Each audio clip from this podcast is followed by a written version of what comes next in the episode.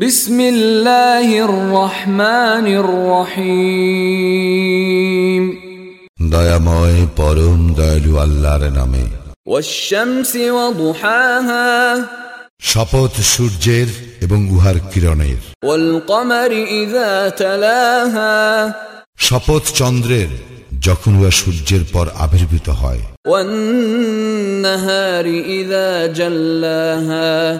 শপথ দিবসের যখন সে উহাকে প্রকাশ করে والليل إذا يغشاها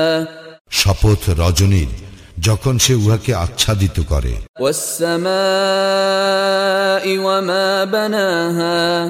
শপথ আকাশের এবং যিনি উহা নির্মাণ করিয়াছেন তাহার والأرض وما طحاها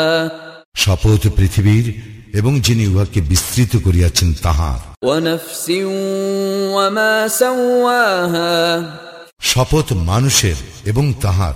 যিনি উহাকে সুঠাম করিয়াছেন فألهمها فجورها وتقواها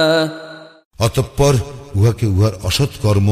ও উহার সৎকর্মের জ্ঞান দান করিয়াছেন قد أفلح من زكاها সেই সফল কাম হইবে যে নিজেকে পবিত্র করিবে وقد خاب من دساها এবং সেই ব্যর্থ হইবে যে নিজেকে কলুষাচ্ছন্ন করিবে كذبت ثمود بطغواها সামুদ সম্প্রদায় অবাধ্যতা বশত অস্বীকার করিয়াছিল إذ انبعث أشقاها উহাদের মধ্যে যে সর্বাধিক হতভাগ্য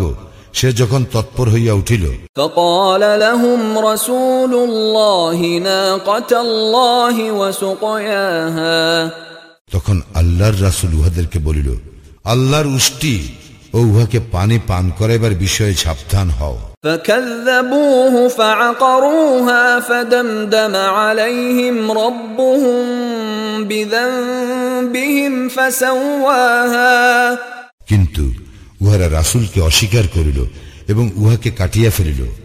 উহাদের পাপের জন্য উহাদের প্রতিপালক উহাদের সমূলে ধ্বংস করিয়া একাকার করিয়া দিলেন ولا يخاف عقباها এবং ইহার পরিণাম সম্পর্কে তিনি ভয় করেন না